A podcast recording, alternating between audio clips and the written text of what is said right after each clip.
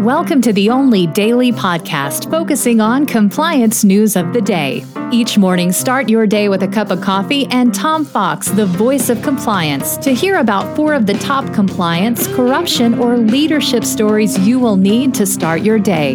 The Daily Compliance News is a production of the Compliance Podcast Network.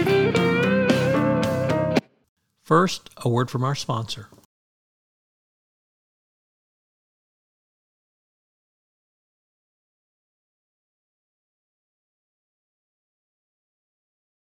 The Daily Compliance News for November twenty-ninth, twenty twenty-two, the Light of Day edition.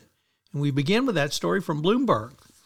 Wall Street whistleblowers tip off the S E C, but hear nothing back. So there have been approximately sixty thousand tips sent to the S E C, and about three hundred have resulted in awards. But the point of this article from Bloomberg is that whistleblowers and their attorneys get no communication from the S E C, typically for years. Uh, one person interviewed had sent in a tip in uh, twenty sixteen and never heard anything back. So um, the tips are coming in, but the S E C is not responding at all. And whether that's because of a decision not to communicate with whistleblowers, to keep them in the dark, Uh, because of the slowness of the way F T C investigations work, whatever it may be, it's a very long road for whistleblowers, even when the S E C finds merit in their position. Let's hope the S E C could actually do something about that.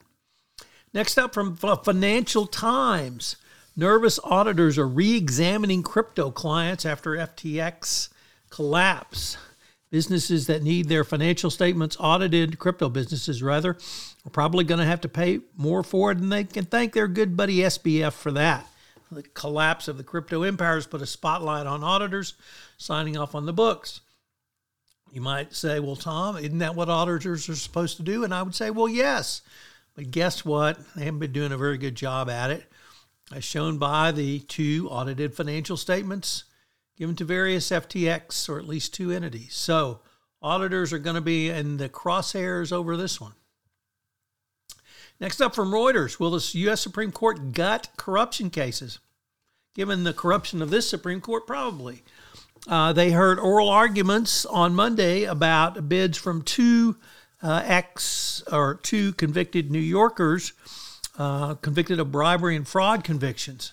And the justices are considering the appeals uh, of these two uh, individuals.